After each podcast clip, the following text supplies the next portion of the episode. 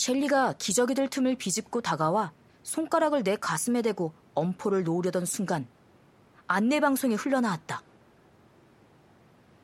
제이콥, 이번에 전화 왔어요. 이번에 전화 왔어요. 내가 제작한 고층 건물의 잔해 속에 석류빛깔 얼굴에 셸리를 남겨두고 돌아설 때 그녀가 나를 쏘아보았다. 직원 휴게실은 창문도 없는 눅눅한 방이었다. 제약코너 판매원 린다가 음료수 자판기의 불빛 속에서 샌드위치를 먹다가 벽에 달린 전화를 턱으로 가리켰다. "이번 전화야." 누군지 몰라도 잔뜩 겁에 질린 목소리던데? 나는 대롱거리는 수화기를 집어들었다. "제이콥, 너냐?" "할아버지!" "제이콥! 다행이구나. 열쇠가 필요해. 내 열쇠 어디 있니?"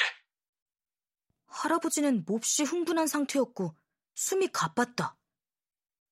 "무슨 열쇠요?" "시침이 떼지 마라. 무슨 열쇠인지 너도 알잖아." "할아버지가 어디 잘못 두셨겠죠." "네 애비가 시켜서 그러는 거 다 안다. 제발 말해다오. 네 애비한테 말하지 말고." "시킨 사람 아무도 없어요.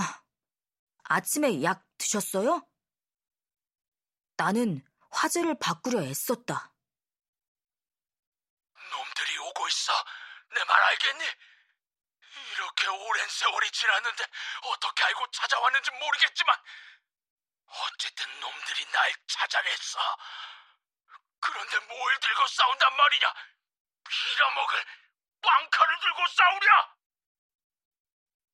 처음 듣는 얘기는 아니었다. 할아버지는 늙어가고 있었고 정신도 흐려지고 있었다. 정신적 쇠퇴는 아주 사소한 것들에서 나타나기 시작했다. 가게에서 사야 할 물건을 잊어버린다든가 우리 엄마를 고모 이름으로 부른다든가 하는 시기였다. 그러나 올 여름부터 할아버지의 치매는 잔인한 반전을 맞았다. 전쟁을 겪으면서 할아버지가 꾸며낸 신비로운 이야기 속에 괴물과 환상의 섬 이야기가 갑자기 생생한 현실로 느껴지기 시작한 모양이었다. 지난 몇 주 동안 할아버지는 유난히 불안해했다.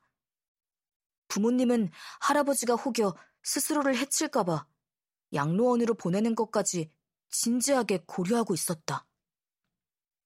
이유는 모르겠지만 할아버지의 불길한 전화를 받는 사람은 오직 나뿐이었다.